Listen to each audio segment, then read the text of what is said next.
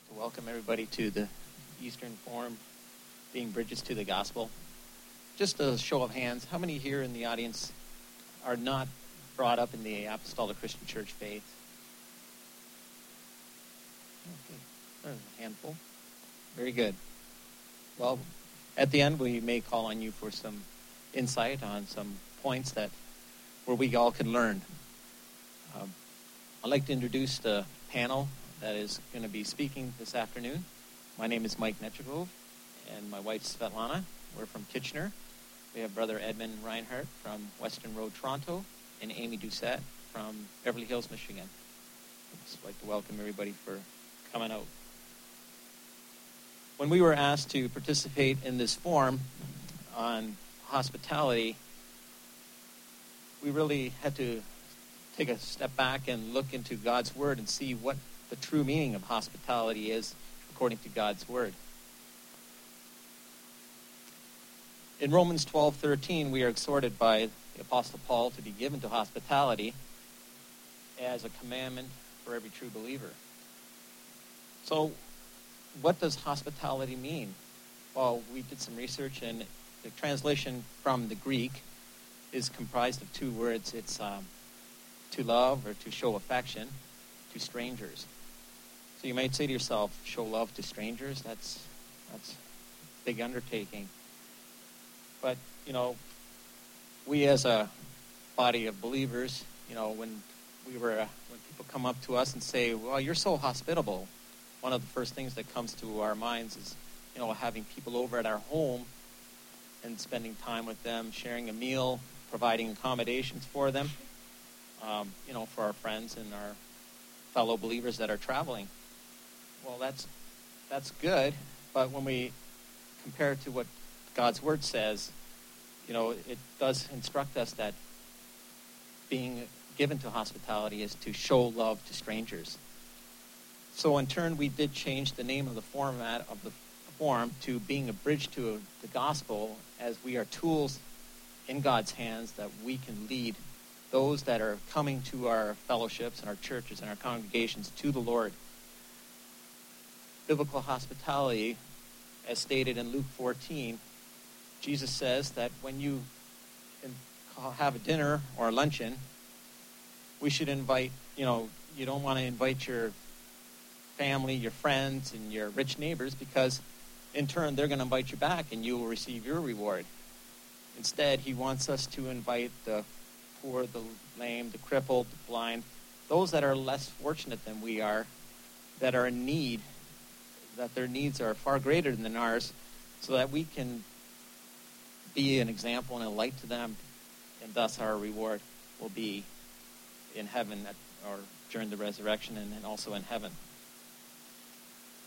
Showing type, this type of uh, hospitality to strangers is scary. It's also leaves us vulnerable.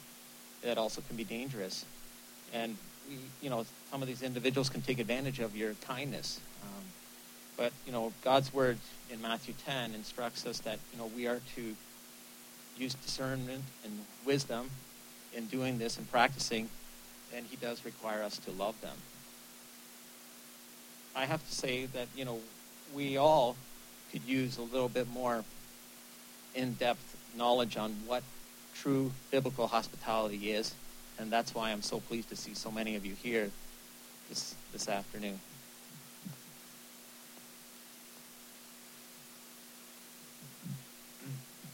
So, why do we use this imagery of a bridge to, to explain how to bring the lost to the Lord? Well, if you think about a bridge, would you really be comfortable crossing a bridge that wasn't attached on, on both ends, right? You know, if it was attached, you, you would rather be scared. Really, to be useful, a bridge has to be firmly attached at both ends, otherwise, you want to stay off of it. And now, applying that to, to our subject at hand, let's think of our ultimate example, which is Jesus Christ. Uh, Jesus wanted to bridge the gap between that, that infinite chasm between a holy God and us, a sinner. And he can do that, and he alone can do that because he was totally uh, intimate with the, the, Father. They were one. He, he told Philip, Philip says, Well, how can we know the Father? Show us the Father. And Jesus says, Well, if you know me, you know the Father. And so for that reason, he could, he could reveal the Father to us.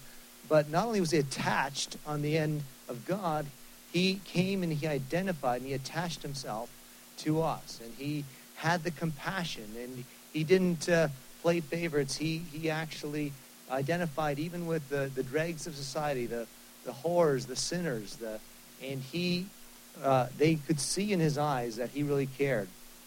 And I was just thinking as I was listening to, uh, to uh, Sue Rollo's testimony on, on Sunday night, you know, she, she had, you know, great intellectual material. You know, the Lee Strobel's book, you know, it answered all her intellectual questions, but that did not do it for her. That didn't, uh, what, she needed relationships. She needed a context of loving relationships that the Mansfield Church provided in order for her to be able to, to understand and take to heart uh, these truths and make them real to her. And so God didn't just give us the word, even though it's a living word, He gave us the, the word made flesh in relationship in order to bridge that gap. And, and that's the role that God wants us to continue as His body to do. So if we're to be bridges between the Lord and lost, obviously we need to have a relationship with the Lord that's real and authentic. And uh, the world is very discerning about uh, hypocrisy, and they can tell if, if that's not really there, it's not going to work. And uh, also, we need to, again, just like Jesus, we need to be able to, to have a relationship and reach out to those who are outside of our circles, those who, who are lost. And they are not going to respond to us. Uh, they don't care what you know until they know that you care. And so caring is really, love is really the greatest, um, most powerful way uh, that we can evangelize. It's not uh, how powerfully you can speak and how well you can present, but it's how authentically you can love. And uh, that's shown if, if uh, I find that the critical thing or, or why some people are, wi- are willing to open up to me and we can get into deeper levels of communication as we're going to talk about is if, if I listen in a non-judgmental way. If, if they start revealing things to me and they tell me, you know, they're a homosexual or they've had this in their last past, and they told me that, that I don't react in a horrified uh, way that, you know, oh, you know, how how dare you be in my presence, or you know, back up as uh, as uh, Jeremy was talking about the lion yesterday. That that that they know that no matter what they do, I'm not going to reject them, and that that's so important that they feel safe, that you care and you're committed to them as a personal as a person, just like God is, and He's not horrified by the things we've done. He's still committed to us, and being committed to them, uh, they that matters. And I've had a number of friends uh, you know, question and challenge and, and, and me on that. Uh, just recently, we had a, a couple who, who come from a non-ACC background and are members in our church for some time, but their sister is still kind of on the fence and is not quite sure um, wh- whether she wants to commit to our fellowship. And so she's asking now, if Edmund, if you weren't in church, would Edmund still be your friend? You know, they want to know, is this just about getting them into church, you know, or is this relationship a real human relationship where you care about them as a whole person?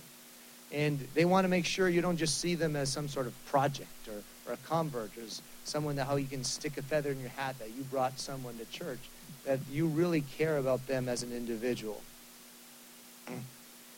So, looking at this bridge analogy here, there's two ways things can go wrong with, with bridges, or there's two ends that they can be detached, right? And I would think that probably the most typical um, uh, scenario for, for us in, in our church. We're, we're uh, really have a very close, tight fellowship with each other. And it's, it's kind of uh, natural for us to feel safe and comfortable with those that are like us and to restrict our social interaction with you know good positive christian influences. And so as a result we may not have any contact with the world. We can have what's kind of like rabbit hole Christianity, where, where you kind of pop up from your one Christian rabbit hole of, of, of, of, you know your your friend and you go to Bible study and you and you're always running from one nice safe Christian environment to another and we never really uh, come in contact with the world and so of course if, if this is if this is the church I mean we, we're bringing them to Christ but just like Christ had to be in the flesh to uh, show that relationship. Christ in the flesh now is your church, and you want to bring them to be a part of the church body. And you are the bridge here, but if you're not connected with the world, well, they can't even get on the bridge, right? And just like Romans 10 said, how can they hear except someone be sent, right? That's a fairly typical thing. Now, uh, on the on the opposite side, um, you can't give what you don't have. If you don't have a living relationship with the, the Lord, or, or even with a church, uh, I've known some people that are really good at having friendships in the world. They're very popular. They've got lots of friends, and they bring a lot of people through the door of of the church. But because they are not really integrated with the church, it seems to be a real obstacle for their friends, and their friends get so far and and because they can't bridge that gap entirely, their friends kind of get stuck. And so, if we want to be bridges to the gospel, we got to be connected into the church fellowship as well as with the world, not just one or the other. um, one thing that may seem overwhelming is that, like, this is, this is, uh, I can't bear the load as a bridge.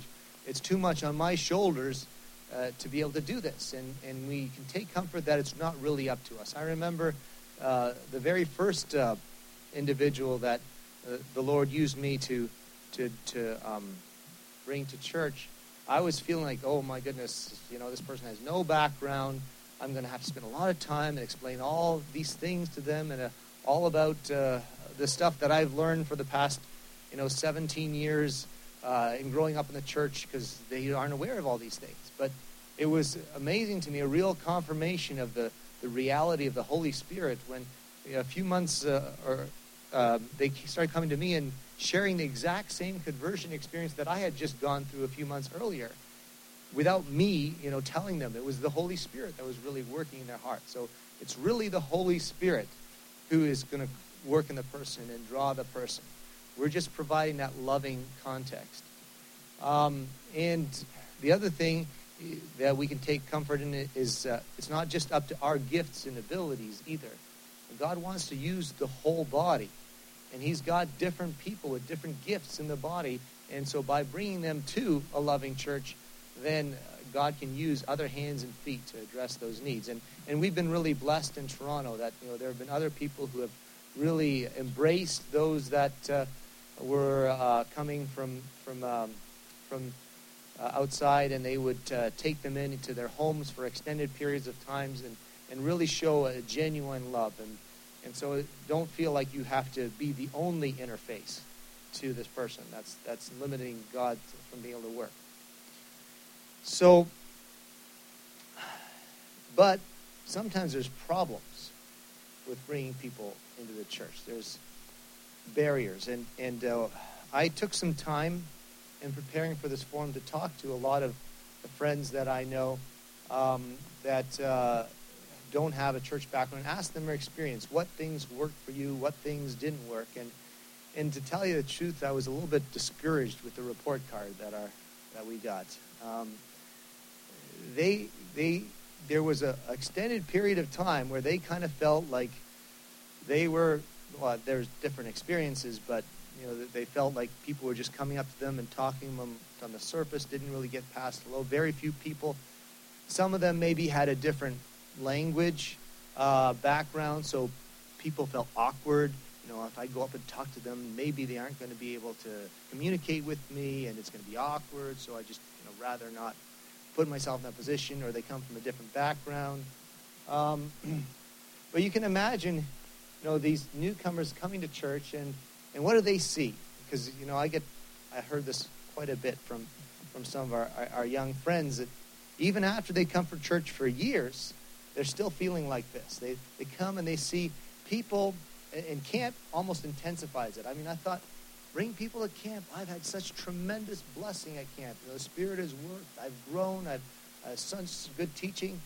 And it turns them off. And I'm thinking, what's, what's wrong here? Why would something that's such a tremendous spiritual blessing to me be such an obstacle for them, right? But they come and especially you know when they're younger, and they see um, these people. They they're all relatives to start off with. They're everybody's somebody's second cousin once removed, and, and uh, so of course, you know, I don't fit in. You know, I might even have a different skin color, and you know, I, I'm not related.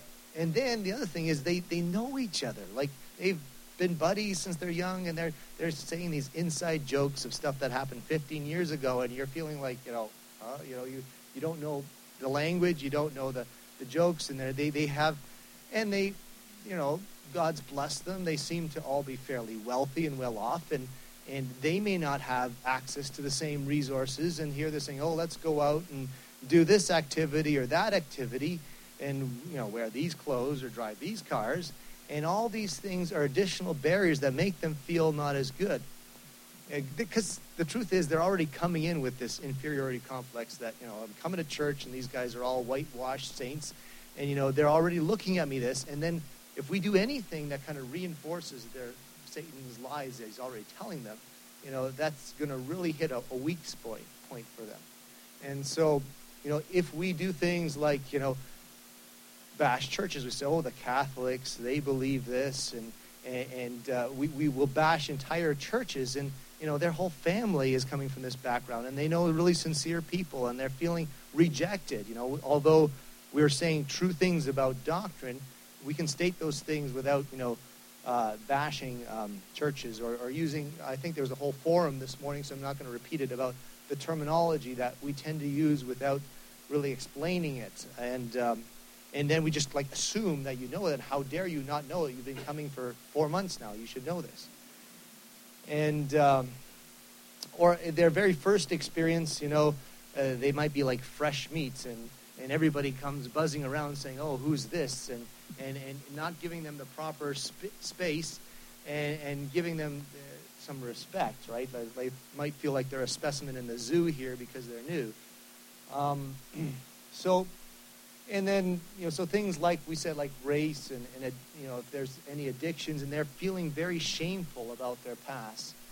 And then unfortunately we have people who are very insensitive about these things and who might you know be kind of whispering and giving those sideways glances and and say you know who that is and you know this about them and and who might be pointing out these things. And then you know guys who you know don't want competition for the girls and kind of might you know use this as leverage or you're not as good.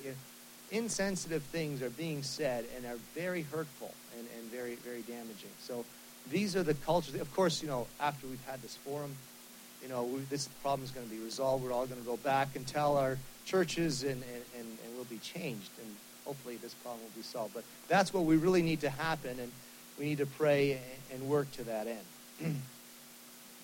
Um, as, as Brother Mike alluded to, uh, hospitality is, is really, you know, bringing people not only into our churches, but into our homes and uh, becoming vulnerable.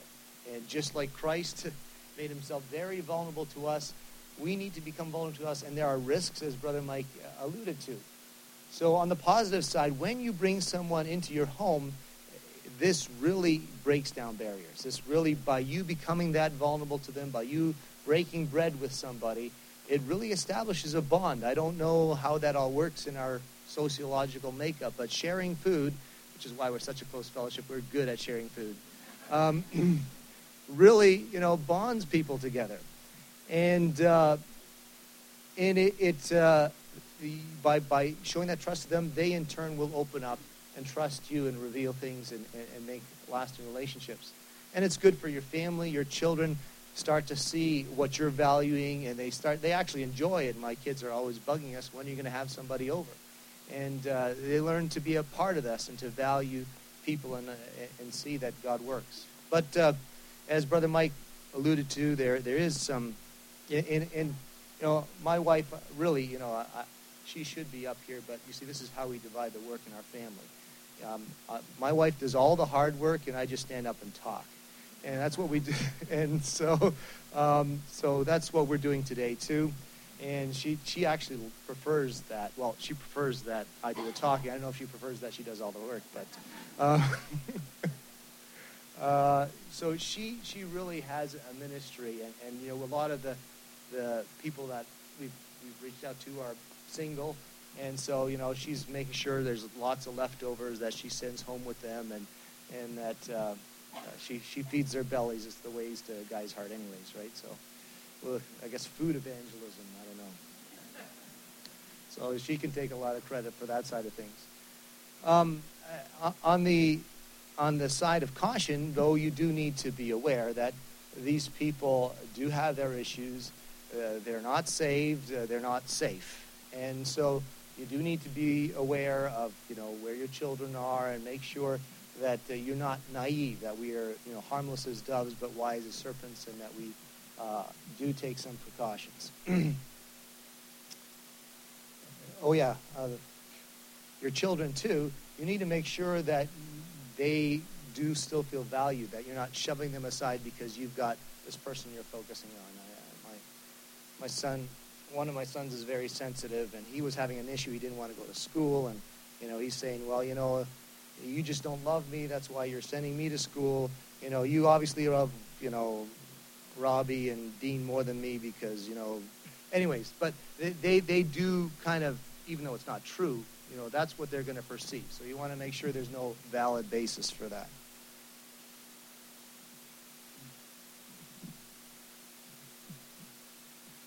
When we bring people into our homes or into we meet new, newcomers in our church, we have to get out of our comfort zone. Um, a lot of us, another word for it, we make up excuses.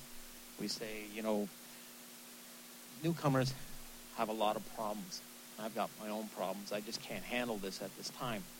It's not a coincidence that Jesus compares um, sinners and, and, and, inviting sinners as fishing, uh, going fishing. And, um, you know, fishing is sometimes smelly and it's a smelly and a messy job. And, you know, we as a church, we like our fish to be killed, gutted, cleaned, descaled, and cooked for us. We have to accept these newcomers, these these friends of ours, how they are, how they've come. Um, let's not cast judgment on them on their appearances and how they look, and let's just look and see what God wants us to do in revealing His will in our lives through them. Some may say, "Well, I'm too shy. I'm, I'm, you know, I'm not that type of forward person where I could just, you know, I'm reserved." Well, guess what? We're all shy. I'm shy being in front of everybody here right now. But we have to be bold and we just have to get over that. And, and through God's help, through the Spirit's leading, we can overcome that with practice. We have a busy life. You know, it's sometimes inconvenient. They may, uh, you know, you, you come in on Sunday morning to church and you're rushing your kids off to Sunday school. You yourself might be teaching, so you're scooting over to the classroom or you've got to take care of something with some other brother or sister pertaining to, let's say, evening singing, and you, out of the corner of your eye, you see this new couple that has come, and or an individual standing alone in the foyer. And you're kind of like thinking in the back of your mind, maybe I should go over there, but no, I'm just too busy. Somebody else will do it. Well, you know, guess what? God calls us to be that somebody that we go up there and and extend a hand and welcome them, make them feel as, that we've been waiting for them. We might feel rejection and be afraid of that. You know, you might might not your your kindness might not be received. You you might all of a sudden get a cold front put in front of you because of their shyness. You know Jesus you know, when he was um, talking to the rich young ruler.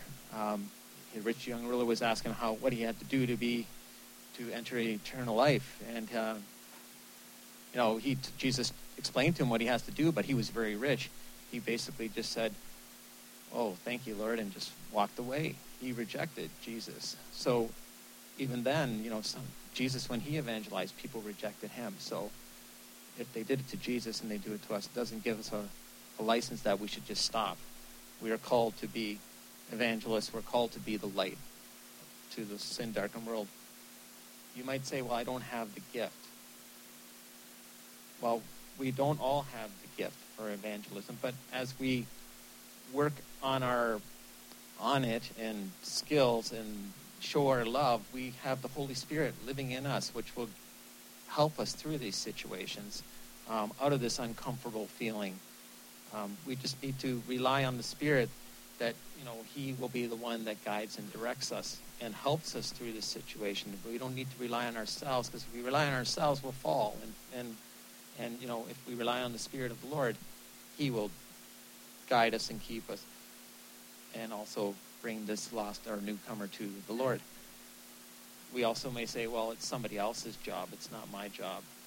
Well, nobody gave us a license. Nobody says that, okay, you and you and you are going to be the ones that are going to be bringing the newcomers, and the rest of us are just going to be sitting around and just enjoying the ever expanding church or membership.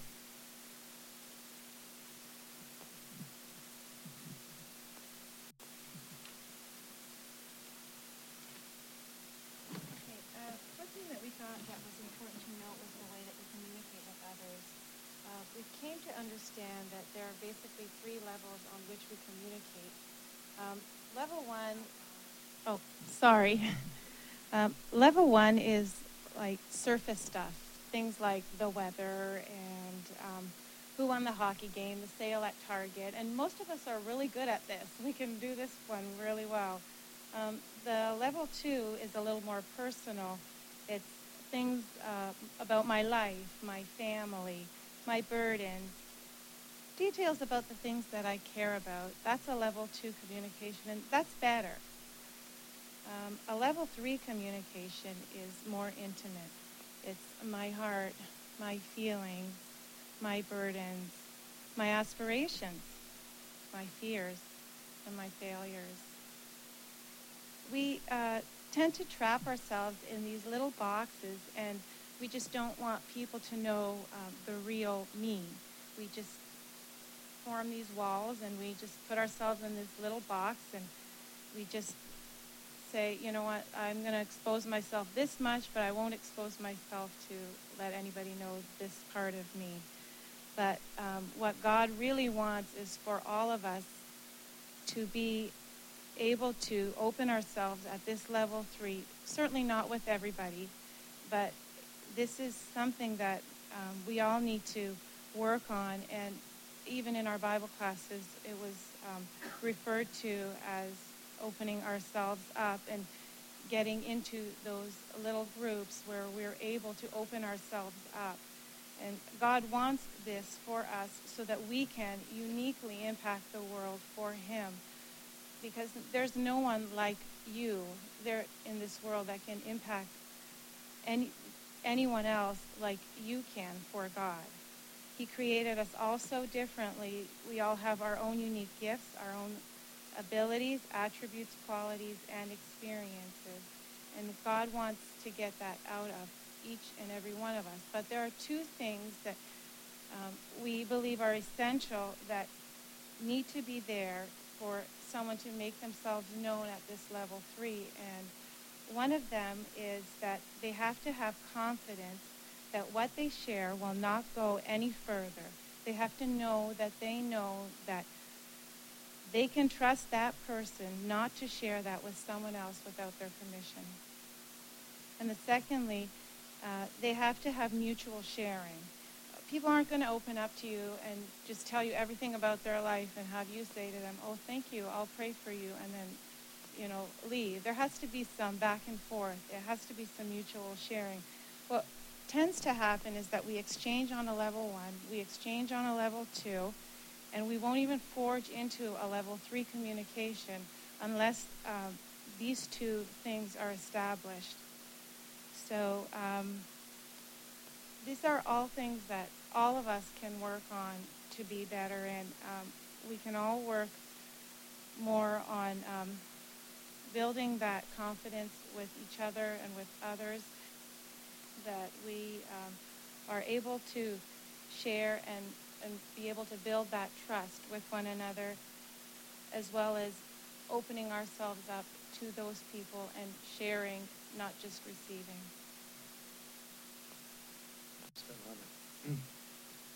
Um, I just wanted to touch on one, reinforce one thing Sister Svetlana said about uh, confidentiality. Uh, this is another characteristic of our church is that we're very good at spreading news. Uh, when I was engaged, I the night before, you know, I, I called maybe two or three relatives, but somehow that evening in Mansfield, uh, and Derek Kedvish told me he was being told about my engagement through someone who, I to this day, I haven't figured out how that those things connected. So we we spread news very fast, and not always good news. And uh, some of our friends that are coming from a background of low trust, you know, are very very sensitive to gossip. So that that's a cultural barrier for them. And just uh, w- another one thing that Brother Mike said before I go on. Um, who here uh, wants to be loved? Raise your hands. Okay. Now, who here feels capable of loving? Okay, I think I got 100%. I'm not going to make anyone stand who didn't feel they weren't. But um, basically, you just told me that you're all qualified, that you have the gift of being a bridge, because that's the only qualification. It's not verbal ability, it's capable of opening your heart and loving. That's all there is that, that's required love and truth. Now, we're going to talk about small church versus large church aspects. Um, from a small church, we have a bit of an advantage that it's not nearly as intimidating for someone to come into a small church where there's not as many people to know like it is here with 840. Um, and it's kind of feels a little bit more like a family, and there's some intimacy there, there, and they can get to know everybody, and that, that makes them feel a lot more comfortable. Um, but the very same thing that makes a small church an uh, advantage can be a disadvantage because they get to know everybody. Even the people that may not be so seeker friendly, those who might come up and say some rather insensitive things. So we've had some examples where people says, "Oh, um, did you know there's a church down the road that caters to your ethnic type?"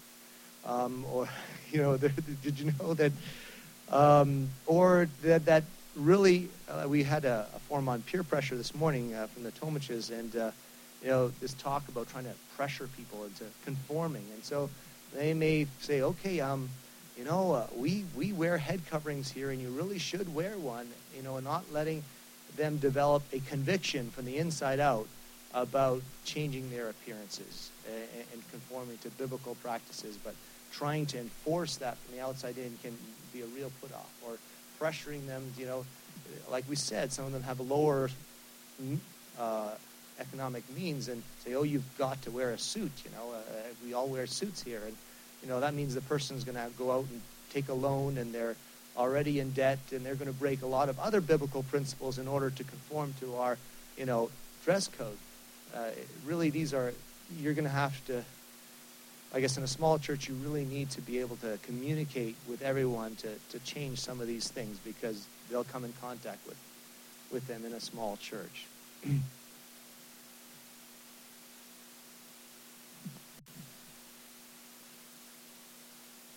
I'd like to share a little bit of coming from a large um, church. Kitchener, we are a fairly large congregation. Um, we, you know, have approximately 400 people on an average Sunday morning. And it's a little intimidating. And when a new guest comes to our church, they, you know, will walk in through those doors and they see all these people and they're all heading in different directions. It's a little overwhelming for them. Um, you know, like I said before in the earlier part of the forum, is a lot of people can assume that somebody's already helping them out. Somebody's already guiding them and explaining how the service runs uh, you know, they can get lost easily in the shuffle because there's so many people around you. Sometimes you don't see people for weeks, and even though they've been there every Sunday, you don't actually bump into them. Um, it can be very impersonal um, in, in a large church. Newcomers can find it hard to find their place or where they're going to fit in, which group they're going to merge into, and that. So, you know, these are all disadvantages that are associated with a large church, but I'm really thankful that we have a large church because we have a lot of members and a lot of brothers and sisters that can help out and can reduce that um, anxiety level for our guests that come. Um, our ministering brothers, when we moved into our new church, they felt it in their heart that they would, you know, ask for willing, willing volunteers to become greeters. Um, what that entails is they would be positioned at the entrances uh, all the entrances to the church, they would be standing there, and if they noticed a, a couple or a, an individual that looked unfamiliar, that they would walk up to them and, and you know, introduce themselves and um, even sit with them. Um, if it was a couple, they would just go and sit with that couple uh, with them during the service, explaining to them, and also after then introducing them to different members. Um, we found that very helpful. We we still are working on it, and we're still always looking for more volunteers to fit into that because you know it's not just their responsibility to go up and to meet these newcomers and these guests. It's all of our responsibilities to do, but you know they have felt that God was leading them in that area. Large church, we moved into our new community. We decided we're going to host a barbecue for the community, um, you know, which went over pretty well. Um, it basically we invited the neighborhood in to see the new church, tour it, and to um, uh, get familiar with some of the members that attend, explain who we are, what we're all about. Um, you know, because it's a brand new neighborhood, they have probably never noticed, uh, knew about the Apostolic Christian Church. Um, so we've done that. Uh, we've also um, have a sign that we made up for when we have special functions at our church. If we have a, a choir, uh, like a All Ontario Sing or choristers or some main event, VBS, we made a sign that we put up and we invited everybody. We made it very large so that everybody feels like we really want the community to know what we're doing. And that seemed to help. We also um, printed a, a two-sided flyer, almost like a larger business card, which then explained our church, our beliefs that we could hand out for the newcomers when they came, so that they would have an idea of what what we uh, what we're all about. We also made sure that we have a large sign in front of our church, and all are welcome. We put the times for our service in so that they could, you know, know when our services are.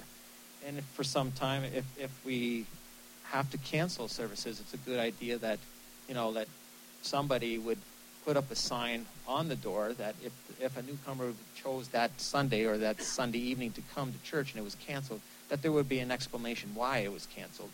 Uh, it's nothing more than get building yourself up. Okay, I'm going to go to church and then go there and the doors are locked. Meanwhile, the sign says there's services at that time. So those are those are some areas that you know Kitchener has done and what we're trying to implement and um, coming from a large church, the number one thing is we have to reach out to everybody that we don't know. If you make them feel welcome, that we've been waiting for them to come, we're anticipating their arrival, and that we want to extend the love of Jesus to them.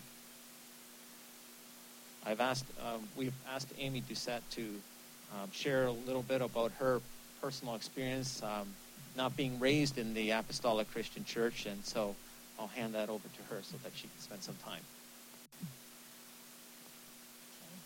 Yep, I'm the designated newcomer today.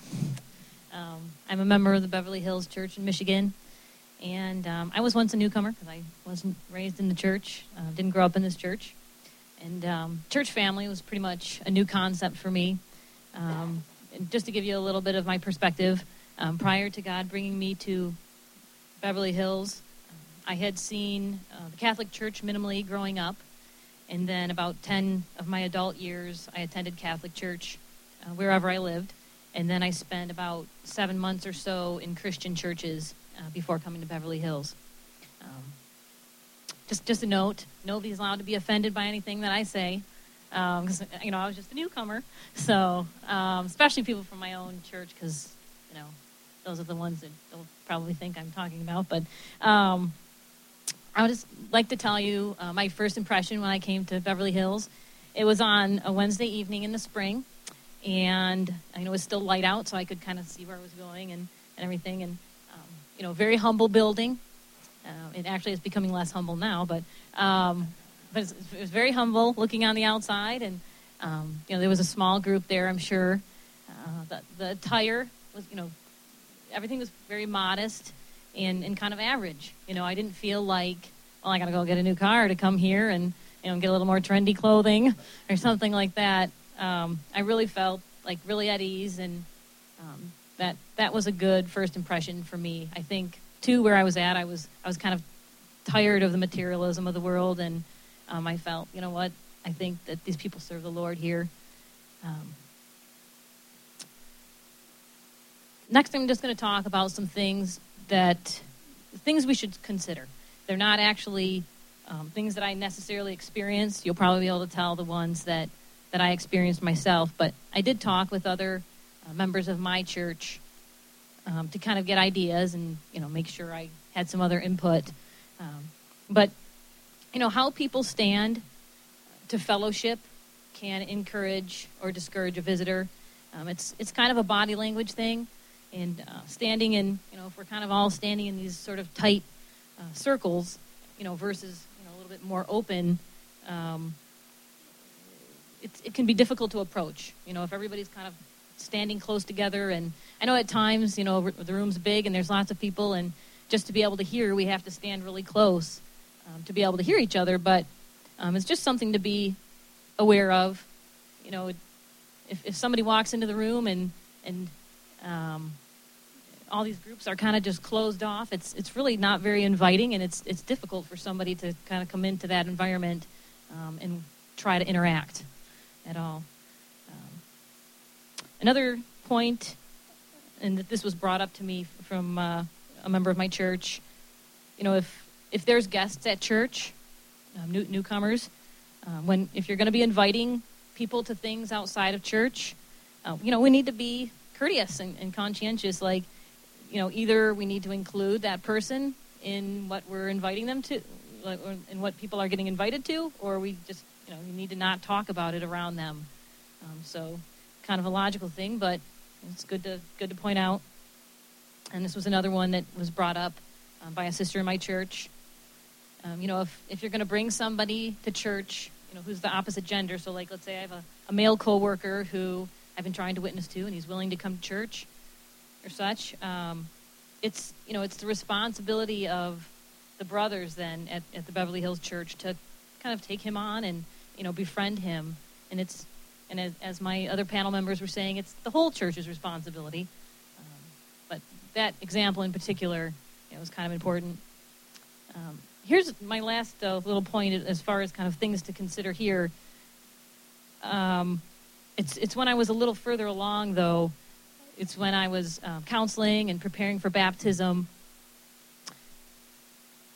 I would um, I would come to church and, and people would um, ask me, you know, how how are you doing spiritually? And really, I loved this because you know it showed that they were interested and they cared about me and that they were willing to have a spiritual conversation with me. Um, but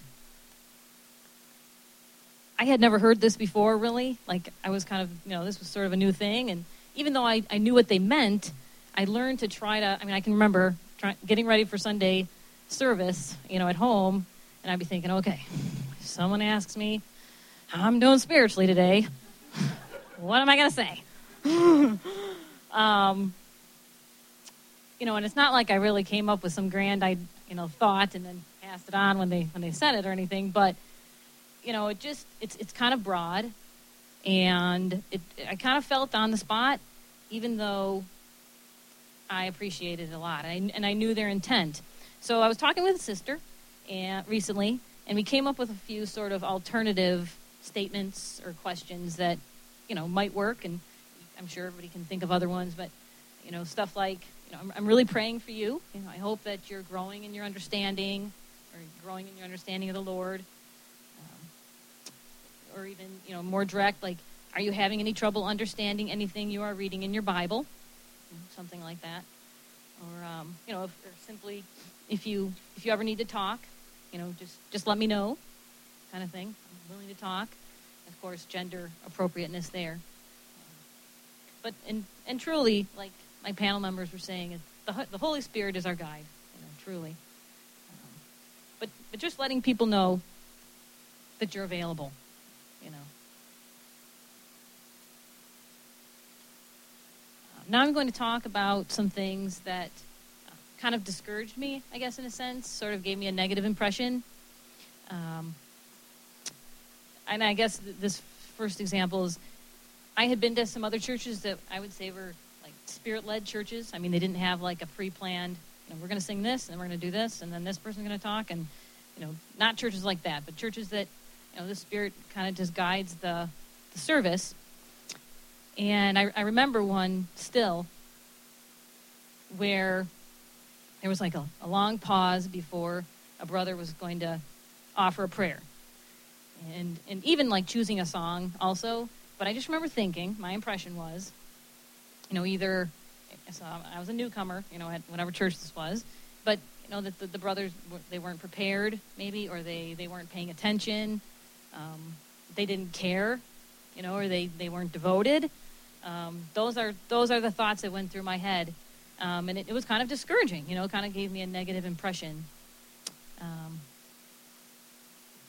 the other the other one, I don't have a whole lot of discouraging thoughts. So, but but here's the other one: is that you know when I would see people standing outside the sanctuary when they should be in church, I guess I, I was kind of confused, a little distracted, maybe. Um, gave me a, a bad impression. You know, it's kind of like, well, what are they doing out there, and why don't they want to be in church? Um, and so that was kind of my response. And overall, I would say it's not a positive response. You know, not a positive impression. Uh, but okay, we will be on to the things that encouraged me, which there's many more of those. Um, but in, and these are sort of summarized. But um, people showed me they were they showed me a lot of interest. You know, they were they were interested in me, and they they showed me a lot of kindness. And the biggest thing I would say is they were very merciful to me. Um, kind of like my, my panel members were kind of alluding to. Um, you know, I, I had some sort of off ideas at times, and, you know, I had been different places and different churches, and, you know, I was just trying to make it all, put all the puzzle pieces together. And um, they listened, you know, they were patient with me. And they, it's like they tried to kind of gently steer me toward truth. You know, if I was kind of hung up on something, they weren't like, you know, throwing truth down my throat or anything.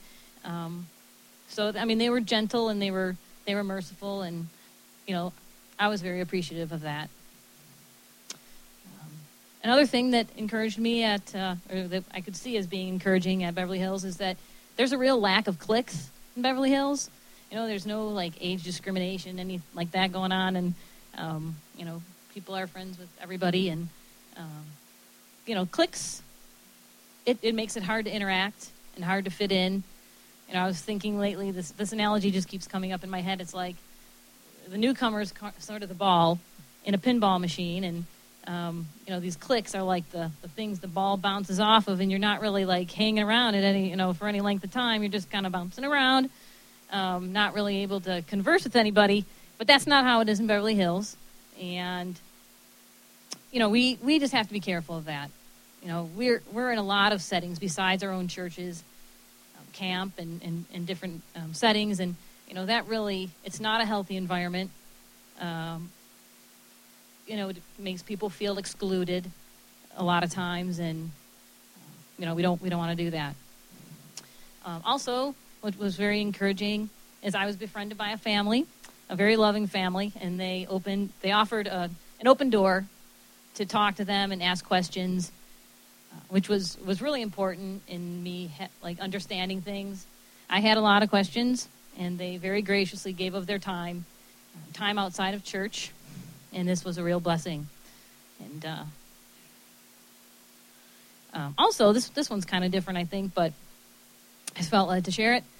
Um, hearing spiritual conversations. Um,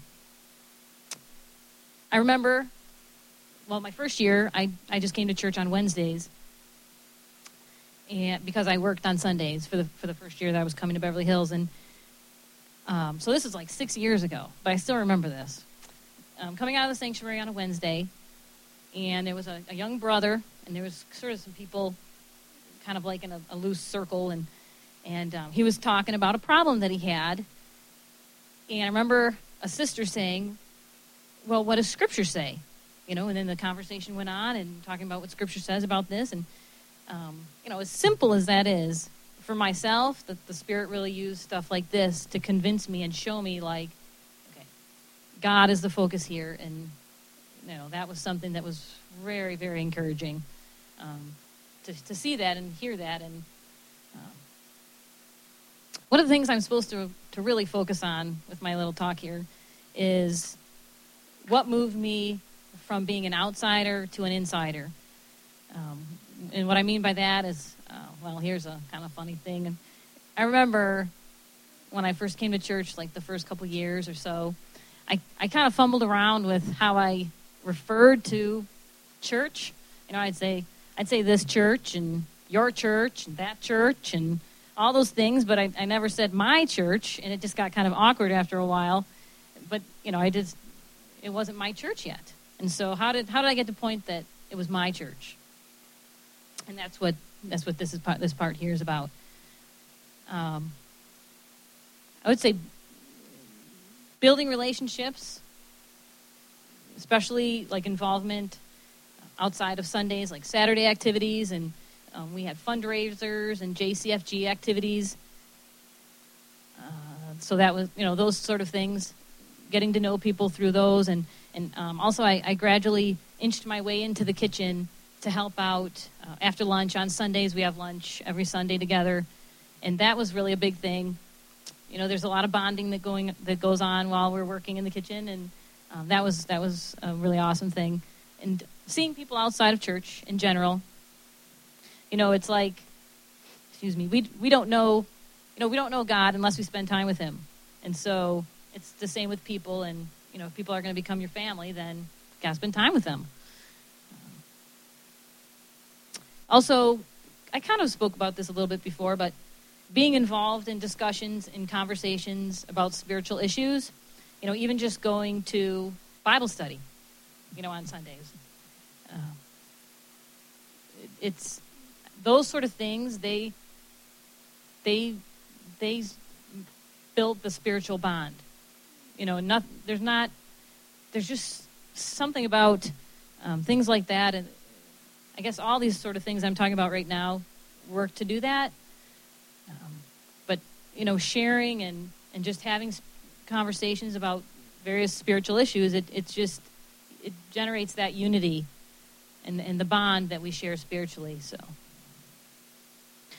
also, kind of my last point here, as far as you know, how this became my church, is seeing that this church's practices, like its sort of quote unquote rules, um, that I could conform to them and that they really fit me and it you know it was sort of like a gradual thing.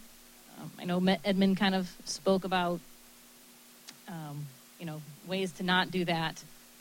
You know, impressing things on, on people before they're ready.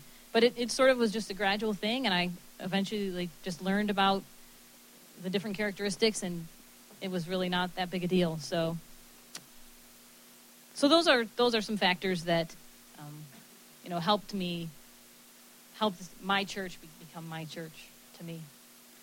Um, see, the next, it's my last sort of portion here that I'm going to talk about. And it's kind of just personal experiences that illustrated how it really is like, you know, a new culture that somebody's coming into. The misunderstandings that can kind of happen. Um, some of them are kind of funny. But, uh, I remember I started attending women's Bible study soon after coming to church. And I began to feel kind of anxious as to whether I would be expected to like lead a study. You know, I hadn't figured out how everything worked and, you know, how they chose who was next or anything like that. And I, I began to get kind of anxious about that. And so I asked uh, one of the sisters, I asked Leanne, I, who um, you know, she explained to me, well, you're, you know, you're not, you wouldn't be expected to do that because you're not a member. And great relief, great relief after that.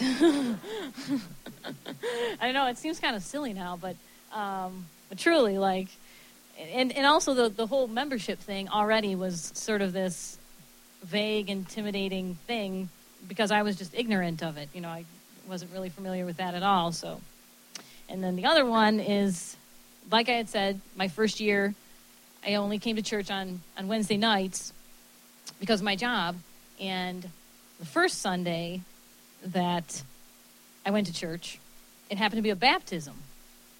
And that was interesting because everybody that went to attended Wednesday night service knew who I was, knew who Amy was, and and um, people who didn't, they didn't really know who I was.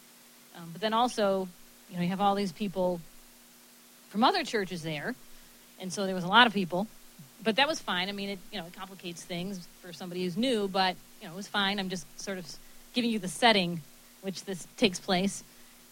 but after lunch, then the afternoon comes along, and we have uh, well, there's there's the service, and it's, it's for members only.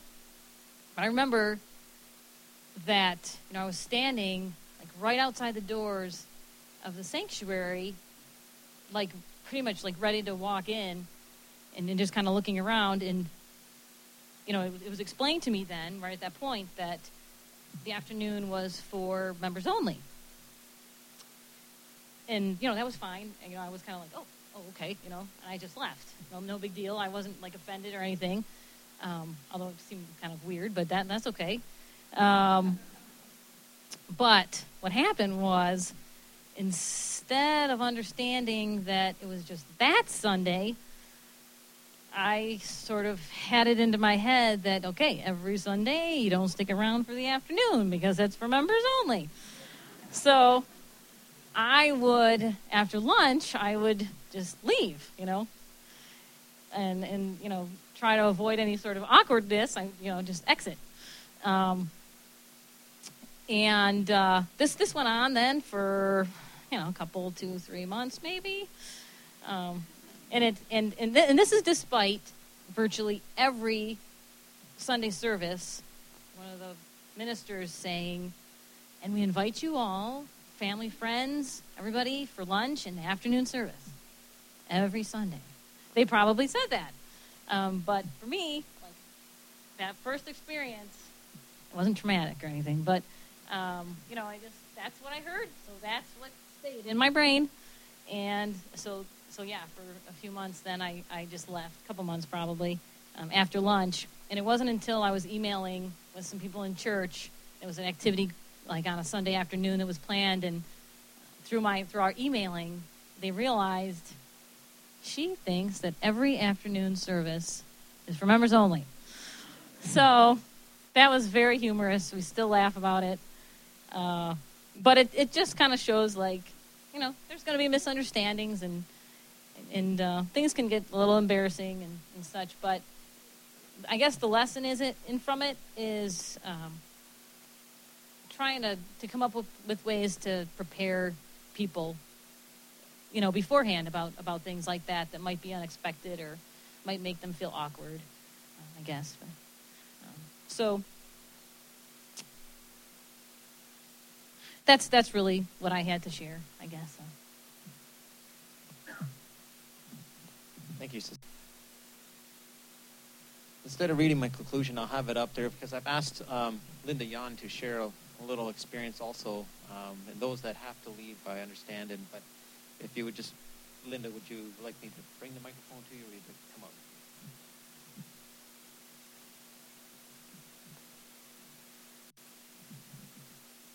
Before I say anything, I just wanted to start off by saying obviously I've grown to love this fellowship because I've embraced it and, and, embraced the traditions and, and I think of all of you as my brothers and sisters and I love all of you.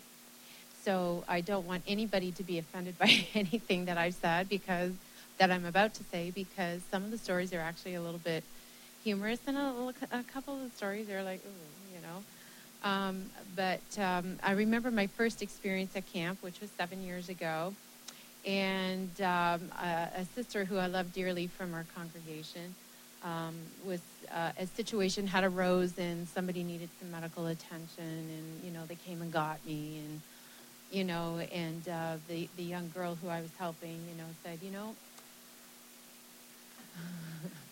you know I don't know who you are. And uh, I said well I'm Linda Yan. And she says yeah, but you know, I don't know who you are. She said, uh, What's your maiden name? And if I hadn't been asked that once that year at camp, I had been asked it a hundred times. And, uh, you know, and uh, the sister, my friend, said to her, Oh, you know what? She's FTW. and I just went, Oh.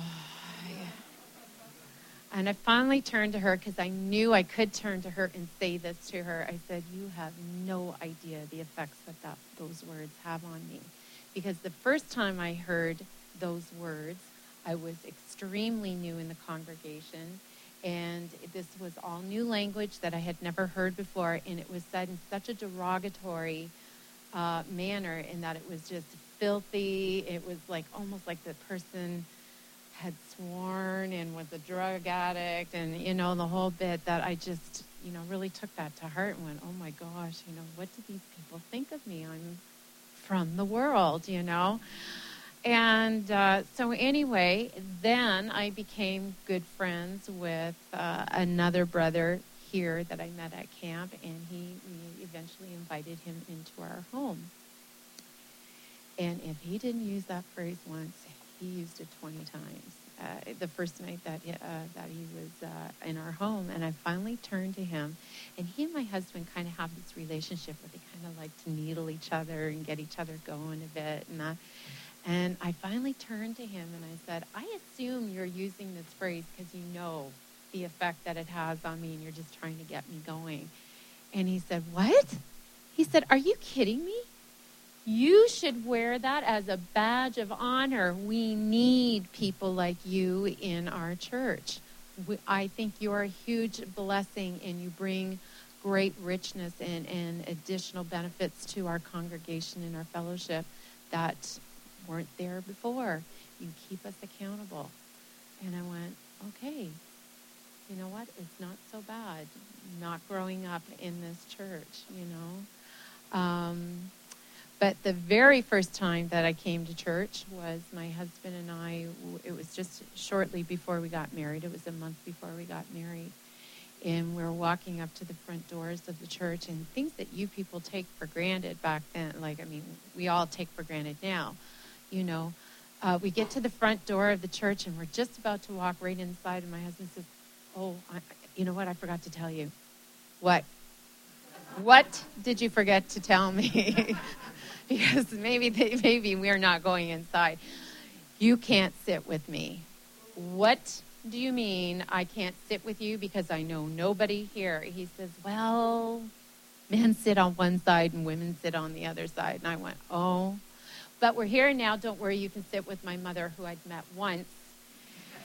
And she wasn't real impressed with me, you know, because, I mean, kind. She was always very kind and very welcoming and very warm and affectionate with me. But, you know, I was FTW and her son was dating FTW person. So, you know, so the, the language and the lingo, it took a little bit of getting used to.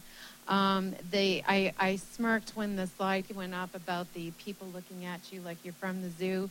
I experienced that personally. I went to another church uh, within our fellowship, and I was already a converted member, a, a, a, converted person baptized at this point, but we had never been to this church before.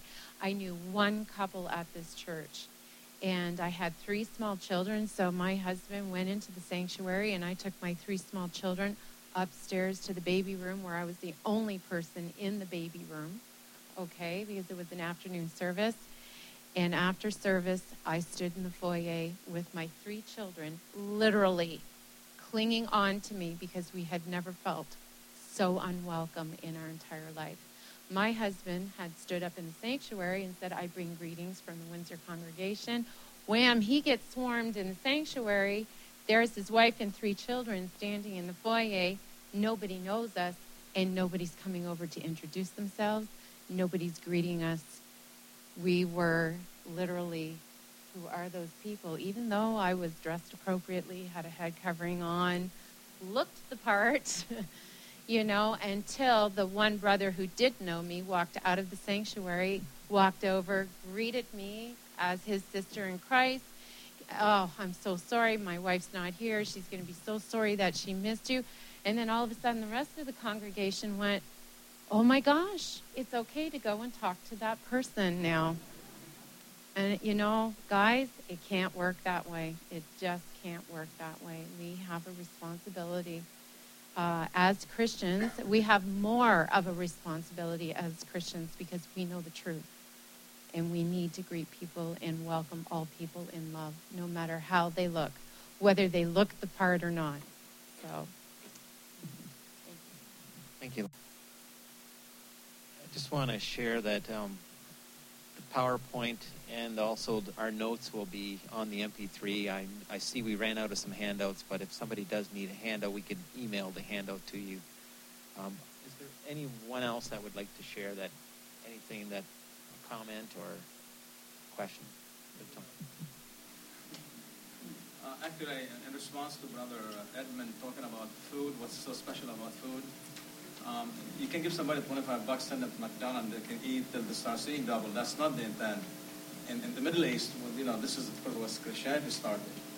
Um, your home is a haven of rest, is a place of protection, and when you invite somebody into your house to feed them there, that's a tremendous accomplishment. That you're telling them you're, you're, you're one of us. So that really says a lot, and that's why uh, inviting somebody to your home is a lot better than taking them to the best restaurant on earth. Uh, number two, uh, I am I am also a first generation in the AC Church, and I don't sugar sugarcoat anything. um, the reason why I think I made it initially and was fine is for three things. Because I I guess I dressed well, I smelled properly, and, and, and I was a surgeon when I came to the church, and I got married into the Boston family.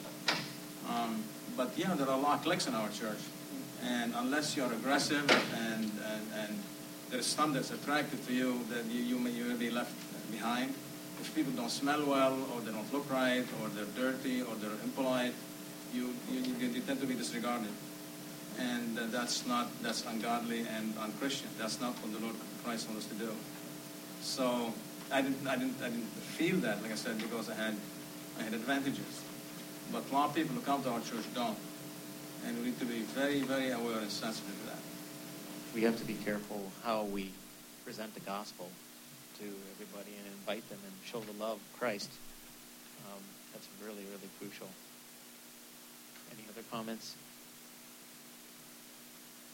My comment was it, it's just so very simple. Like you would think just saying hi to somebody is such a simple thing that it can't affect them that much. But apparently just, you know, not saying hi or saying hi means, I mean, it can mean eternal value to somebody. Exactly. Yeah, it's, it's so, so true. Yeah, just a simple hi or handshake, a friendly smile.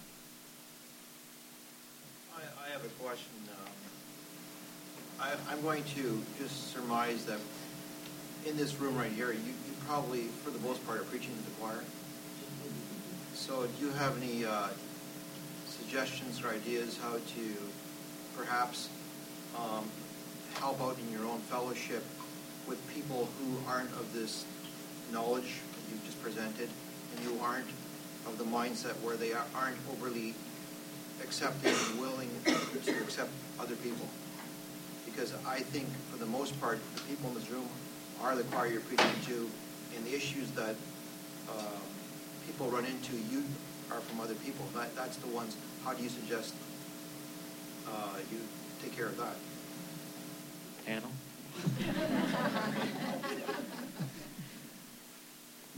Well, uh, I think, sure. Well, I got to turn around, Brother Louis. And I think Jesus came to the earth. He had three years. He didn't reach the whole planet. He had 12 disciples, and he sent them out. And so we have more than 12 here. And you'll represent a lot of churches, so we hope that you take this message back with you, not only in your practice, but you can say some things as well. Yes, in the back, Brenda. I think it's really up to us if we are bring someone to church to make sure we introduce them to other people and establish those connections. Um, it's a lot of, uh, you can't just expect everyone to come up to someone, especially if they're different or they smell, or um, you need to know who in the church is a person that would be willing to accept this person and start the contact that way. And so it's up to each of us to do that. Yeah, that's that's very true. Um, be there. If we're be there expect you to be there. Yes you know, be there, be there for them. Don't just bring them to church and then leave them and go with your friends or your acquaintances and busy. Make sure that you, if you have to go and do fulfill a responsibility, that you do leave them in good hands with somebody that will make them feel comfortable and welcome. Brother Mike, I think it's also true when a person would come into our church that has not, that was not brought by someone. If you're the first one to greet them, stay with them explain what's going on and stay with them. Don't leave them. Yeah, so just to reiterate, if you're the first one to make contact with somebody who is just brand new, just walk through the church, to, to take the onus upon yourself, uh, to stay with them, and just walk them through the service, be with them, introduce them. You know, you're the one that's a, you're Christ's arm. You're the one that they're, you know, you'll be reaching out and showing them the love of Christ. with them and to information overload them. You know, wait for them to ask questions or whatever, because sometimes you can scare off people. You gotta be sensitive. I just think that that gender thing that Amy brought up was really good because, um, you know, I, I've seen it happen where, and it's happened to myself too, where a girl will bring a guy to church or a guy will bring a girl to church, and then all the other girls are like, oh, "How come he brought to church?" and and you know, in some ways it's a threat, possibly, potentially, but at the same time, he's probably feeling awkward, like, I, you know, we're not supposed to be a couple, but no one else is talking to her, so I have to talk to her. And then that just makes the girls matter because they think I'm talking to her, but it's like they're in a catch twenty-two. Yeah. Put our it prejudice aside. discourages to bring somebody, discourages someone from bringing somebody themselves. So, so to prevent that, uh, I think it's wise if you are going to bring someone of a different gender, call ahead, make arrangements. You know, you know, call someone who you know is is uh, is friendly to to be the contact person and break the ice from the from the other gender. What I have to do now when I meet somebody new, I have to ask, quickly write their name down afterwards, because for the next Sunday, I don't have to ask them the name again. Yes, that's, that's a good point. When you, when you're introduced to somebody new, try as hard as you can to remember their name. That's important, because then they, that's one hurdle that easily. Re- Repeat it three times in the first 30 seconds, and you're reminded. Thank you, brother. Brother Costa? I have a chance to, where some uh, people are bringing in, or somebody came in, you know, as a couple, and then, uh, when we talk to them, and then before we're gonna walk in, I would explain it to them, that our custom is we sit separate as they see, but I said, you don't have to worry about it, because you're coming the first time, there is no problem, you can sit with your spouse, whatever you want, one side or the other side. But I said, I have to tell you, uh, not that after you feel embarrassed, I'm the only one sitting among the women, or I'm the only one sitting among the men. But if you are comfortable with that, sitting on one side, the other side, both of you, I said, we don't have that problem for the beginners of coming in. And then they decided, okay, we should, that's your custom, we'll do this way. You know, she would go with my wife and I go with him, or you find somebody, they say, we should try not to enforce right away, and say, oh, you know, this is our custom and that have to be. And we said in our church that we should be aware of that, you know, for people coming few times here, don't worry about that and listen together. Okay? Yeah, they're gonna, they're gonna realize, you know, if they, if they come back later, if they're coming multiple times, they do realize, they'll ask questions, and that's a time when we can, uh, you know, explain that. Yes. I just want to say too, I was not raised in this um, faith, but um, I had a very wonderful, loving experience coming to the church and was eventually baptized. But after being baptized, it kind of changed and everybody kind of went their own way. And here you are still, you don't have family in the church. And you have to work on that a little better about, you know, but don't forget that they're, you know, they still don't have any family in the church. And, you know, you still include them in everything and, you know, it just takes a while, so. We have to be sensitive once they do become a member of the church and they have no family in the church that we become their family and and truly invite them into our homes and, and just keep that going and we'll be blessed. Okay, I see we've run over our time. Uh, thank you all for coming.